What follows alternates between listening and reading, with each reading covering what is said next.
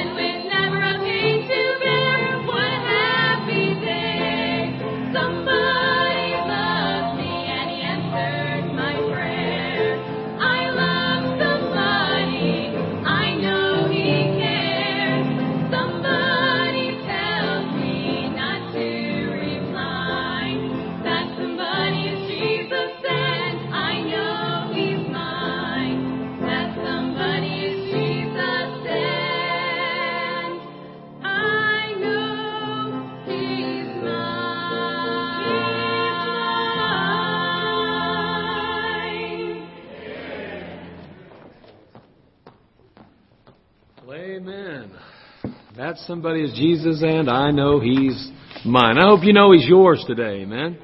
Well, take your Bible, turn over to the book of Mark. Mark chapter 1 today. Mark chapter 1. Mark chapter 1. A young man hired by a supermarket reported to his first day of work. And the manager greeted him with a warm handshake and a smile, and he gave him a broom, and he said, Listen, your first job will be to sweep out the store. But I'm a college graduate, the young man said, somewhat indignantly. Oh, I'm sorry, I didn't know that, said the manager. Here, give me the broom, and I'll show you how.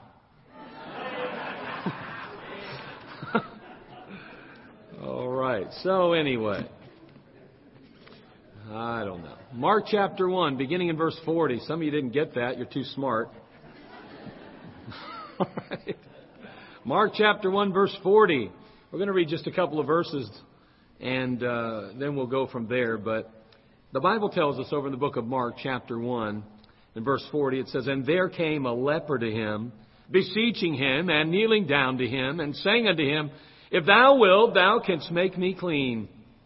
And Jesus, moved with compassion, put forth his hand and touched him, and saith unto him, I will, be thou clean. And as soon as he had spoken, immediately the leprosy departed from him, and he was cleansed. Leprosy was an infectious disease that it caused severe, disfiguring skin sores. It affected the nervous system. It would damage the arms and the legs through the nervous system. It's a horrible disease. It was a disease that has been around since ancient times and it has constantly and continually terrified and affected people on every continent. Leprosy was an incurable, incurable, mutilating, and contagious disease. And here in this passage, we find a man that has leprosy. His situation was helpless. His situation was hopeless. Now, I understand today that many will say that leprosy is Hansen's disease. and it could very well be. People are still trying to truly define the Bible definition of leprosy, but the fact is, is that today at least there are means by which to control it, and even in some cases, they say cure it. But in those days, there was no cure. In those days, there was no hope. In those days, a man or a woman who had leprosy was ostracized and set apart and was unable to incorporate themselves into society or into their families. Leprosy put you in a very hopeless and helpless place. But we notice some things about this particular leper. First of all, we notice that he came begging. The Bible says, and there came a leper to him beseeching him. I like that the leper came begging. I like that he came humbly to the Lord Jesus Christ. I like that he, he came and, and, and there he said, listen, I, I, I, I'm a leper. I need you. I beseech you. I beg you. But not only that, he came bowing. The Bible again tells us that he kneeled down to him. What a wonderful thing it is to have the privilege of bowing down before the Lord. Now I know in our culture and our generation in which we live, we don't want to bow to anybody. We don't want to yield to anyone. We don't to submit to no one. I mean, no fear, right? But the fact is today is you better have fear of God. You better have the fear of the Lord in your life. And may I say that this man came to Jesus Christ, a leper without hope and hopeless, and he came to him, and the Bible says he besought him, and then he bowed before him. There was no attitude of entitlement here. He didn't think that Jesus owed him anything. He was humble and he was broken. He didn't come demanding, but he came desperate. But not only did he come begging and bowing, he came believing. The Bible says that he cried out to Jesus. He said, If thou wilt, thou canst make me clean. Thou canst make me clean. You can do it, Lord. I know you can do it. If you just choose to, you can do it. He came believing. So we have this leper that confronts Jesus Christ. And he comes begging the Lord, and he comes bowing before him, and he comes believing that if Jesus would, he could and would indeed heal him. and we see and recognize how the story ends. He did indeed cleanse him. This morning, I want to point out three thoughts, three simple things, and I just want to preach what I would call a message entitled, What Can Jesus Do for You? What can Jesus do for you? So let's go ahead and pray. Father, we come to you. We want to thank you for this time together and Lord, I pray you'd bless each and every one that's represented in this room today. God of heaven, we are a needy people. Lord, to somehow uh, act as though we have no needs, that everything is fine, that there's nothing wrong with us, both outwardly or inwardly, Lord, would be really not only presumptuous, it'd be prideful and arrogant. But Lord, we need you today. And so, Father, we're asking you to meet those needs in our life. Father, we saw and have seen what you can do for others, but Lord, we want you to do for us. Oh God, help us today as we consider this simple passage. And Lord, we'll give you the glory for it in Christ's name. Amen. First of all, in the passage, I want you to note the passion. Verse 41. Notice the Bible simply says, And Jesus, moved with compassion, put forth his hand and touched him and said unto him, I will be thou clean. Now, the word passion has to do with meaning any powerful or compelling emotion or feeling. And there's no doubt that the Lord Jesus Christ felt compassion, or should I say passion toward mankind. The reality is, is that He left the splendor of heaven and literally took His place on earth. Why? Because He had tremendous feeling. He had tremendous uh, passion for mankind. But I suppose that a more accurate definition or a better way to define what he was feeling would be the word compassion. And the Bible uses the word compassion in the scriptures. That word compassion is a feeling of deep sympathy and sorrow for another who is stricken by misfortune. It's a feeling or deep sympathy of sorrow for another who is stricken by misfortune. And it goes on to say, accompanied by a strong desire to alleviate the suffering. And so we see the passion here of the Lord Jesus Christ, and it's expressed in His compassion, and His compassion moved Him. I mean, when He saw that leper, He saw that hopeless and helpless man, His heart was moved for him. I don't know about you, but many times in our world today, it seems that we've been desensitized to the needs of others, and we find ourselves rather cold, hard, and insensitive. But Jesus was a passionate man. He was also a man of compassion, and he had deep feeling and great sympathy for the sorrow of others and their misfortune. But we see his compassion moved him, but it also, his compassion motivated him. It wasn't enough just that he was moved, he was motivated. Motivated to do something about it. Jesus wasn't just learning and understanding a need of a man. He recognized the need, understood the need, and he met the need in his life. Not only that was he moved and motivated, but may I say his compassion made him. It made him. When you think about Jesus Christ and you think about his life and you think about his ministry, I don't know that we can help but think about a man a man who loved others, a man who not only saw the needs of others, not only recognized the hurt and heartache of others, but he was determined to do something about it. A man of compassion. And it defined who he was. Jesus Christ, a man of compassion. And you say he was more than a man. Yes, but he was all man too. May I say that he was just like you and I in the sense that he bore the flesh of sinful man in that sense. He himself was innocent of it. He himself was sinless. We understand that. But he had the same temptations that we had. And when he looked upon mortal man, he could have easily said like we say, forget you. You've buried yourself. You've dug your own hole. Now dig yourself back out. But he didn't. He had tremendous compassion. And that compassion moved him. It motivated and it made him who he was. We see the passion. But also in the passage, we note the power. In verse 42, we read, And as soon as he had spoken, immediately the leprosy departed from him, and he was cleansed. Immediately. He said, As soon as he had spoken, immediately the leprosy departed from him, and he was cleansed. You know, we're reminded how bleak again this leper's circumstances were.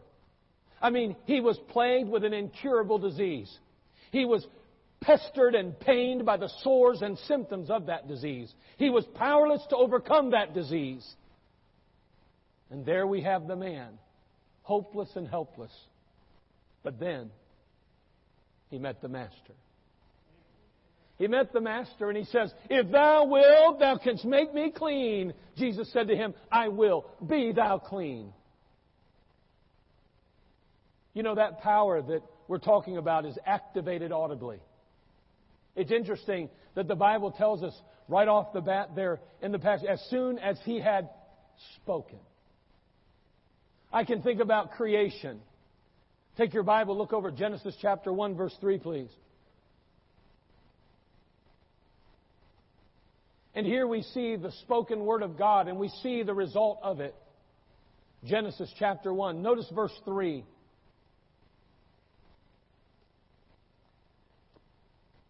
The Bible says, And God said, Let there be light. And there was light. Notice, and God said, God said. You know, we've done a lot of work here in the building, and may I say that nothing's ever been done simply because I said so. Let there be a wall dividing the hallway from the auditorium. Never happened. Never happened. Obviously, there's great power right there. You see it, you recognize it. But it's not that powerful, and it's certainly not auto, it's not activated audibly.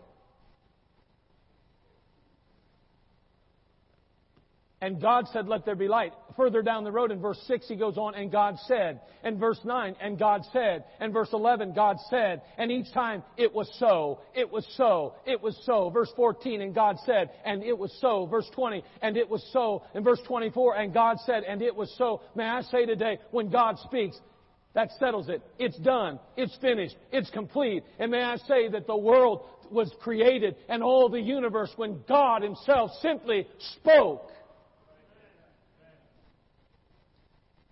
God said, Let us make man in our image after our likeness, and let him have dominion over the fish of the sea, and over the fowl of the air, and over the cattle, and over all the earth, and over every creeping thing that creepeth upon the earth.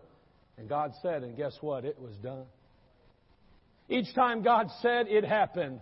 God simply spoke the world into existence. And you say, well, that was God. And we're talking about Jesus today. Oh, by the way, I forgot to tell you, Jesus is God. I forgot, I, forgot to mention that. Take your Bible, look over John chapter 10 verse 30, would you please? John chapter 10 verse 30. We can never forget who He is. We can never forget what He did. Notice the Bible says in John chapter 10 verse 30, the Lord Jesus Christ speaking Himself. Notice what He did. And may I say this was an unhealthy practice on His part. To say the kind of things that He said in the environment and the culture in which He lived, it meant certain death to Him. And yet he spoke up and he simply said, I and my Father are one. If you'd continue to read, you'd recognize that he said that they believed that that when he spoke, it made him equal with God. May I say, he is equal with God because he is God. John chapter 14 verse 9, just a few chapters to your right, if you would please. In John chapter 14, notice Jesus again is speaking. And Jesus saith unto him, chapter 14, verse 9, Have I been so long time with you, and yet hast thou not known me, Philip? He that hath seen me hath seen the Father. And how sayest thou then, Show us the Father? Hey, if you've seen me, you've seen him.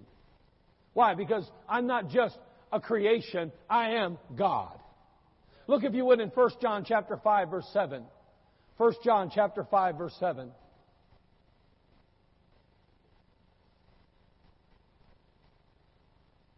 In 1 John chapter 5 verse 7 we read For there are three that bear record in heaven. 1 John 5 7. For there are three that bear record in heaven the Father, the Word, and the Holy Ghost. By the way, the Word is defined for us in John chapter 1 when we see ultimately in the Word became, uh, the, uh, in, in John chapter 1 verse 1 and John chapter 1 verse 14, and the Word became flesh and dwelt among us. And we beheld His glory as the only begotten of the Father. May I say that none other than Jesus is the Word as well. And so notice what he says here about these three. For there are three that bear record in heaven. The Father, you could say, you might want to say the Son, but he says no, the Word. You want to know why I believe he says that? He doesn't want to leave anything to your imagination. He wants you to understand by definition, biblical definition, He is none other than God. It is God the Father, God, God the Word. He is God and the Holy Ghost. All three are God, and all three are, according to the Word of God, one. These three are one. You say, I don't understand it. Well, guess what? Join the crowd.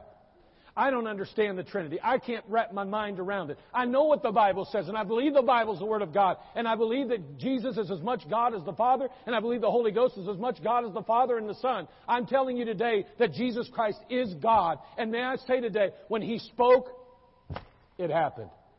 Look if you would in Colossians chapter 1 then. You say, I know, but in the, in the beginning, the Bible says God created the heaven and the earth. Why wouldn't it say the Word created? Why wouldn't it? Hold on, let's get to it. Colossians chapter 1 verse 13. Again, it is important that we don't just take one verse out of context, that we don't just take one verse or two verses and say, let's build a doctrine on those verses. We have to look at the entire Word of God. Why? Because the Bible is its own best commentary. Notice what it says in Colossians chapter 1 verse 13 as we're still defining who Christ is. It goes on to say, who hath delivered us from the power of darkness and hath translated us into his kingdom, the kingdom of his dear Son, in whom, the Son, we have redemption through his blood, even the forgiveness of sins, who is the image of the invisible God, the firstborn of every creature. Hold on, we're still talking about Jesus now. For by him were all things created that are in heaven and that are in earth, visible and invisible, whether they be thrones or dominions or principalities or powers. All things were created by him and for him, and he is before all things, and by him all things consist, and he is the head of the body. Guess what? The church, he says. That's Jesus Christ. He's the beginning, the firstborn from the dead, that in all things he might have the preeminence. May I say that Jesus Christ is Creator God today. And when he spoke, it happened. And may I say, there was nobody happier about that reality and that truth than a leper that day on that dusty trail. May I say, when he came to Jesus Christ, hopeless and helpless, and he cried out to Jesus and said, listen, if you'll heal me, you can do it. I believe you can. I know you can. And there before his feet, kneeling before him, there in a humble human, uh, humility place or position, the Lord Jesus Christ spoke. And when he spoke, immediately the Bible says, he was cleansed. I mean to tell you that that power was activated audibly. Activated audibly. Not only that, but we see the power is available. It's available. Again, he goes on to say, immediately. Immediately. Hey, there's no probationary period needed like the workplace. I mean, you get a new job and you go into a new job and many times they'll say, well, you've got a 90 day trial period. You've got a 90 day probation. You won't really get the full benefit of being an employee here till after you have proven yourself on the job for 90 days. And if we choose to keep you here, then we will extend to you the full benefit of this workplace. Well, I'm going to tell you what, God, God doesn't work like that in, in His power. His power doesn't have a, a probationary period. There's no trial period. He speaks, and the Bible says immediately you're enjoying the benefit of His mighty power. Immediately. May I say His power is available today. Even as it was available in creation, even as it was available on that, that, uh, that Sea of Galilee when he said, Peace be still, even when it was, uh, as it was available to that leper there in that situation, may I say His power is available to you and to me today. Not only that, but the power is awesome. Man, it is. It's, it's activated audibly. It is available, but it is also awesome. The Bible says he was cleansed. Now let me tell you, there was no doctor in that day. There was no prescription that could be taken. There was no means by which he could be healed. May I say he was destined for a job of mangled and molten flesh. But I want you to know the power of our Lord Jesus Christ is awesome. In the Old Testament, we're introduced to leprosy. Look, if you will, Leviticus chapter 13. Leviticus chapter 13, verse 8.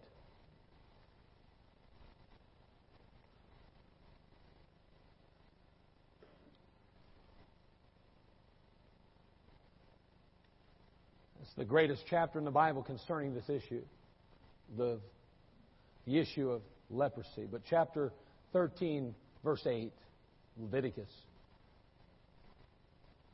Speaking of this leprosy, if the, and if the priests see that, behold, the scab spreadeth in the skin, then the priest shall pronounce him unclean. You see that? A leper was pronounced unclean.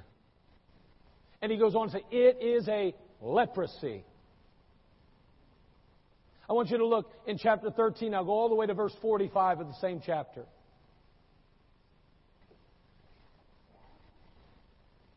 Leviticus 13, verse 45. And the leper in whom the plague is, his clothes shall be rent, and his head bare, and he shall put a covering upon his upper lip, and shall cry, Unclean, unclean. Do you see that? What a miserable existence plagued with leprosy and powerless to do anything about it. But after he meets the Master, the Bible says he is cleansed. He was unclean, but now he is clean. All by the power of the Lord Jesus Christ. What great power! It is unfathomable what the Lord Jesus Christ can do. I mean, His power is infinite, and it is indescribable this side of heaven. We can do our best to try to label it and we can somehow try to put it in a box. But may I say, His power is infinite and it is beyond our comprehension. May I say, just think what He can do for you. Just think what He can do for you. That leads us to our last point. Not only do we see the passion and note the power, but I want you to recognize and understand the potential. The potential. This same Jesus who created the universe, the same Jesus who calmed the raging storm, the same Jesus who cleansed a hopeless and helpless leper, is able to do the impossible in your life as well today. Turn, if you would, to Ephesians chapter 3, verse 20. We live in a hopeless generation, do we not? I mean, the, honestly, all you have to do is flip on the, the news, look at any news feed, and man, I mean to tell you, it is just so bleak, and there's nothing good, and everything's bad, and nobody's doing the right job. And man, I just say, I get about sick and tired of every single news outlet telling me how horrible our president is. I'm about fed up with it. My goodness. He's still our president. Can somebody get behind him and say, let's at least make the best of what we can? Even if you hate his guts, at least try to do something to help our country. I get sick and tired of it. I can't even look at my phone without flipping over and every single article has something to do with Trump, Trump, Trump, Trump, Trump.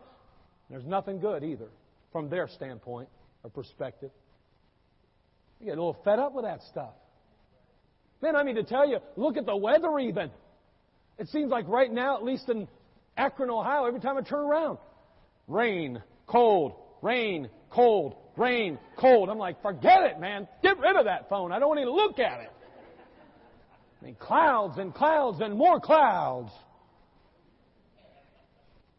And you read the newspaper, or again, you see some other services, and you find how horrible and how bleak our culture is, and how wicked and sinful our world is, and nothing good, nothing positive, everything negative and critical and cynical. I hate it. I'm like, oh man, I don't want to read the newspaper. I don't want to watch the news. I don't even want to understand what's going on. Please let me just stay in the Bible. Oh man, it drives you. Now you got to be informed. I understand, but wow negative and critical and cynical and so eh, just bleak and dark and clouds. Oh my. Gloom and doom. That's our world. That's how everything is today. I mean, do you realize we have we have people that just go around trying to make everything horrible so that you keep watching it? And I thought we was in World War III the other day watching the news. For five minutes. We haven't, we're not in a war yet. At least not sending troops to fight battles and our boys dying on the front. But let me tell you something. To watch the news, you'd thought that's what just happened. And I couldn't get away from it. I don't want to hear that junk. And I want to, I want to be positive. I want to be happy about some things. Man, guard me from some of that mess. Because most of it is just simply sensationalized. And unfortunately, all you have to do is look at your Facebook and watch what people are saying. Man, I mean to tell you, positive? Are you kidding me? Most of it's negative. Well, so and so has cancer, and so and so has this, and this is what's happening, and my husband left me, and this is happening, and that's happening, and this is a problem, and that's a problem, and this is wrong. Man, I'm going to tell you, as believers, you shouldn't say negative things all the time. You ought to be saying the positive things. Man, why would we let the world in on our hurts and our heartaches? Why would we let them in on all that mess? And we have a responsibility and an obligation to be a testimony and to be unique and different in the world in which we live. May I say, if your life is that utterly messed up, I want you to know He's got the power to change it. We got some potential here. Look at Ephesians chapter 3, verse 20 through 21. Now unto him that is able to do exceedingly abundantly above all that we ask or think, according to the power that worketh in us. Unto him be glory in the church by, Jesus, by Christ Jesus throughout all ages, world without end. Amen. Notice, now unto him that is able to do exceedingly abundantly above all that we ask or think. I mean, this, this Jesus that we preach, this Jesus that we share, this Jesus that we say we believe in, His power is unlimited. And may I say, He says here simply in the passage, He's able to do exceedingly abundantly above all that we ask or think. Even above what we can imagine and even think. He's able to do it. What can Jesus do for you? What can He do for you today? I mean, maybe it's your situation. Maybe it's your situation. Maybe it's your health today. I just want you to know He could heal you if He chose to. He's quite capable. He's quite able. But may I say this, for sure, a new body awaits you. I'm going to tell you that much. I know that much. In the book of Philippians, chapter 3, verse 20 through 21, the Bible says, For our conversation is in heaven, from whence also we look for the Savior, the Lord Jesus Christ, who shall change our vile body, that it may be fashioned like unto his glorious body, according to the working whereby he is able even to subdue all things unto himself. And I say He's going to change this vile body. You know, this body that can't hear, and this body that can't see, and this body who gets aches and pains in it continually. That body who has to sit in a wheelchair now and can't get up on its feet anymore or use a cane just to get around. May I say, that day's coming. A day is coming because of the power of the Lord Jesus Christ that you'll be able to walk again and talk again and hear again and see again. You have a body like Jesus' His glorified body. He rose and he awoke from the grave. And may I say, he went and he ate with his disciples and he fellowshiped with his disciples. And he could go the, over the speed of light back and forth from one place to another. Heaven that is a real place, a literal place, and then still be back on earth. May I say, he was not limited by walls and barriers and physical limitations. He had a body that was suited for both the physical and the eternal and spiritual. And may I say, that's the exact body I'll have too. And so will you. His power is unlimited. Maybe it's your home. You need that power, the power of the Lord Jesus Christ in your home today. I mean, maybe it's your marriage that's falling apart. Possibly it's a relationship with a child or maybe a relationship with a family member or a friend. I don't know. Maybe it's your finances today that are hurting and you're in dire need of God stepping in and supernaturally intervening on your behalf. May I say that His power is unlimited. May I say that you have to come to Him just like that leper did. And I mean to tell you, when he came to Him, he came begging God. When he came to him, he came bowing before him. When he came to him, he came believing. And say, if you will come begging, and you will come bowing, and you will come believing, God will do a mighty work in your life. Well, I tried that. It didn't work, preacher. Okay. His power's limited in your case then. You're the only one on earth that he doesn't love, doesn't care about. But he didn't do what I told him. Hey, wait a second. I thought we were supposed to come to Him bowing. Not demanding, but come desperate. I'm mad at God. Why are you mad at God? Because He didn't do what I told Him to do. That's why people are mad at God, by the way. Because He didn't do what they told Him to do. You're not mad at God because He did what you said. If you're mad at God today, it's because He did something you didn't agree with, and what you're basically saying is, I didn't give Him permission. I'm going to tell you something. We better be real careful because it's not us that's God. Oh, that's what the devil tried to tell Eve and Adam in the garden. He told Eve, listen, you can be like gods. What he was saying is you can be like the very one that created you. You can have that kind of authority. You can have that kind of power in your life. May I say today, there's not one of us in this room that was created by a holy, righteous, all-powerful God that is God. He is God, and He is God alone. And He has a right to do with us as He pleases. And yet, He is so gracious to hear our prayers and answer us. His power is available to you today.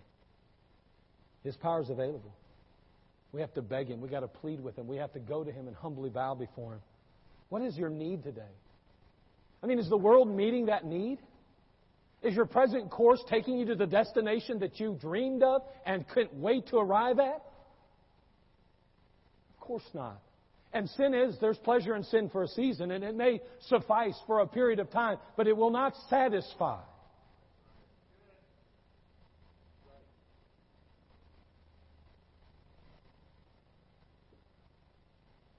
Maybe it's just simply your heart today. You're disappointed. I mean, disappointment just consumes you. I mean, discouragement just overwhelms you. Maybe depression seems to just rule your life today. may I just say, in all grace, that there are times that you might need medication. There might be times that there's a need for help in that area. But may I say, so much I believe of what we call depression is a direct result of our rebellion and disobedience against God.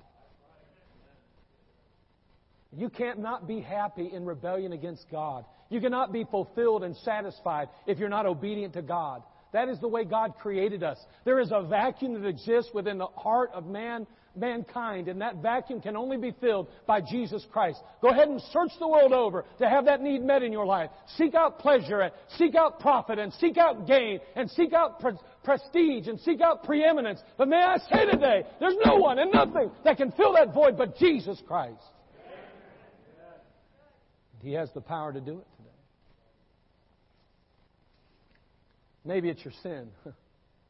We touched on just a moment ago, but in Mark chapter 2, the Bible says, When Jesus heard it, he saith unto them, That they are whole, they that are whole have no need of a physician, but they that are sick.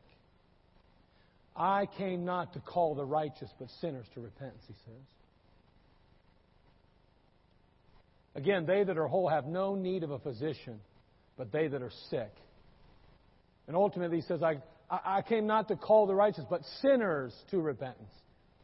What's he saying? He's saying, again, there's no, I, I mean, if we could say it again one more time, there is no real lasting joy in our life without Jesus. Jesus here pictures the sinner as being sick. And I'm talking about someone who has never put their faith and trust in Christ, or somebody that's a say, that's been born again by the blood of Jesus, but has chosen to travel a road of sin in their life. May I say today, according to the passage, God says, "Listen, you are sin sick." And may I say, the last time I was sick, I was so sick. I mean to tell you, I felt horrible. I didn't feel good. I didn't want to do anything. I felt nasty.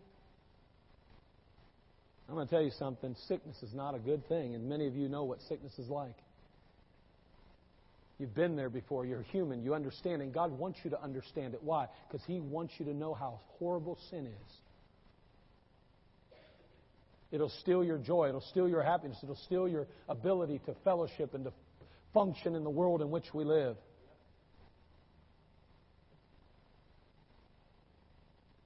He pictures the sinner as being sick here. But he also identifies them as not being whole. Notice they that are whole have no need of a physician. So who needs the physician? Somebody that's not whole. Not whole. So according to Jesus, the sinner that is without Christ is incomplete and he is or she is wanting. There, as we said, a vacuum within the heart of all mankind. And only Jesus can fill that vacuum. Sin brings constant consequences consequences that inhibit our lives, consequences that promote struggle and ultimately produce sorrow in our life. See, some of you are young enough that you haven't begun to really experience the true consequences of sin. You're still drinking and partying, and you can still enjoy things that ultimately will ruin your life and wreck your body but see, that's not how the devil works. The devil always gives you his best up front. He says, okay, I'll tell you what, I'll make you a deal.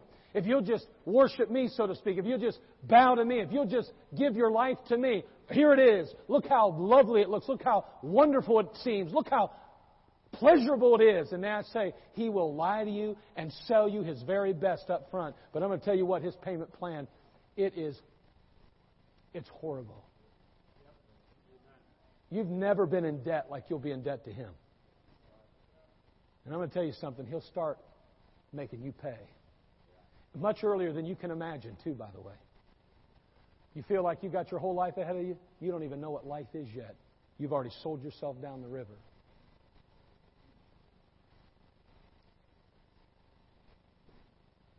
Sin brings constant consequences. Look at Proverbs 13 15.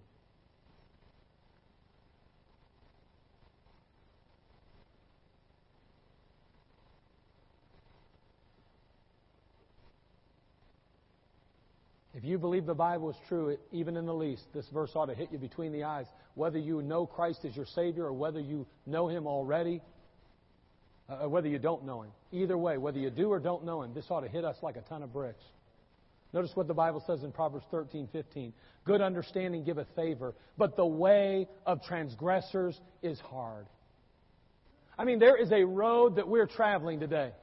And you have to choose the road that you travel. Now, we know biblically and scripturally, according to Matthew, that there are two roads that we travel. One is a narrow road and the other one is a broad road. That broad road, the Bible tells us, leads to destruction. That narrow road leads to life. May I say today that the road of the, the, the, the, way of the transgressor, the Bible says, is hard. Even along that broad and narrow, that broad road leading to death and leading to hell, it's still filled with consequences and hurt and heartaches along the way. Oh, I know that whether you're good or whether you're bad, you're going to have heartache. I know there's going to be con- there's going to be situations in our life, whether we're saved and good people or whether we're lost and we're in our sin. Either way, things happen because as the sparks fly upward, troubles come to mankind and humanity. But I'm going to tell you something. That broad road, you may be shoulder to shoulder with people you love and you care about, and you may think you're all heading in the right direction, going the right way, heading in the, the right destination. But sooner or later, there is a drop off, and it is called hell at the other end. And may I say, the way of the transgressor is hard, not only through the lifetime of you, your lifetime, but you're going to die, and you're going to spend an eternity in a place called hell without Jesus Christ. The way of the transgressor is hard. You say, but I know Christians and I've watched their lives and they have heard and they have enjoyed, have experienced heartache and hurt just like everybody else. I know, but here's the difference. They've got someone to go through it with.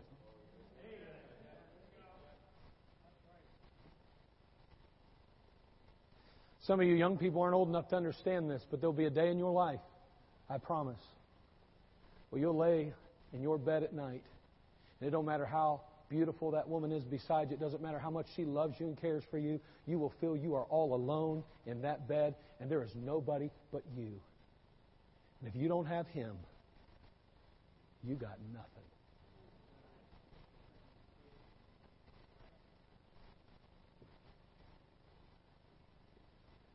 As important as finances, as important as families, as important as our present health may be, there is nothing more important or more pressing in our lives than our soul and our eternity. You know that biblical leprosy is a powerful symbol. It is a symbol that reminds us of sin spread and its horrible consequences. That's why God spends so much time on leprosy in the Old Testament. He wants to see a picture of something that ultimately eats away at us a lifetime that ultimately changes our body. I mean, it literally deforms us until ultimately it takes us and consumes us. And that's what leprosy pictures in the Bible. May I say today, if you have never trusted and put your faith in Jesus Christ, you need Him today. I mean, there is such great potential with His great power in your life. You can, the sky is the limit and God can deliver you from your sin and God can deliver you from yourself and God can give you a new lease on life. But wait a second. Like this leper, we have to come begging. Like this leper, we have to come bowing. We have to be humble and we have to surrender our life. We have to give ourselves to Him and we have to recognize that we are nothing without Him and we have no hope without Him. As long as you think there's hope without Jesus, you'll continue to live your life without Him. But see, a leper understood his situation was hopeless, helpless. No doctor, no lawyer, no wife or husband, no child, no family, no job, no future could heal him of his disease. He understood he had only one hope, and that hope was Jesus. And may I say today, you may think you have the world by the horns, but you are on a one way ticket to hell without Jesus Christ. But in His great power, He can forgive your sin, He can save your soul, and He can give you eternal life and a reservation in heaven. Only He can do that for you. And just like this helpless, hopeless leper, you too can be cleansed and changed forever. Maybe today you already know Christ as your Savior, but the road you're traveling isn't one of surrender. It's not one of obedience. And unfortunately, you understand a little bit about the way of the transgressor being hard. I'm not saying that Jesus removes all your problems, but once again, what I will say is that Jesus will go through them with you. You'll never be facing them alone. May God help us to recognize the potential that we have in Christ. To not only be saved, but to be able to serve effectively and to be able to enjoy the blessing of God in both this life and eternity. Father, we come to you. We thank you.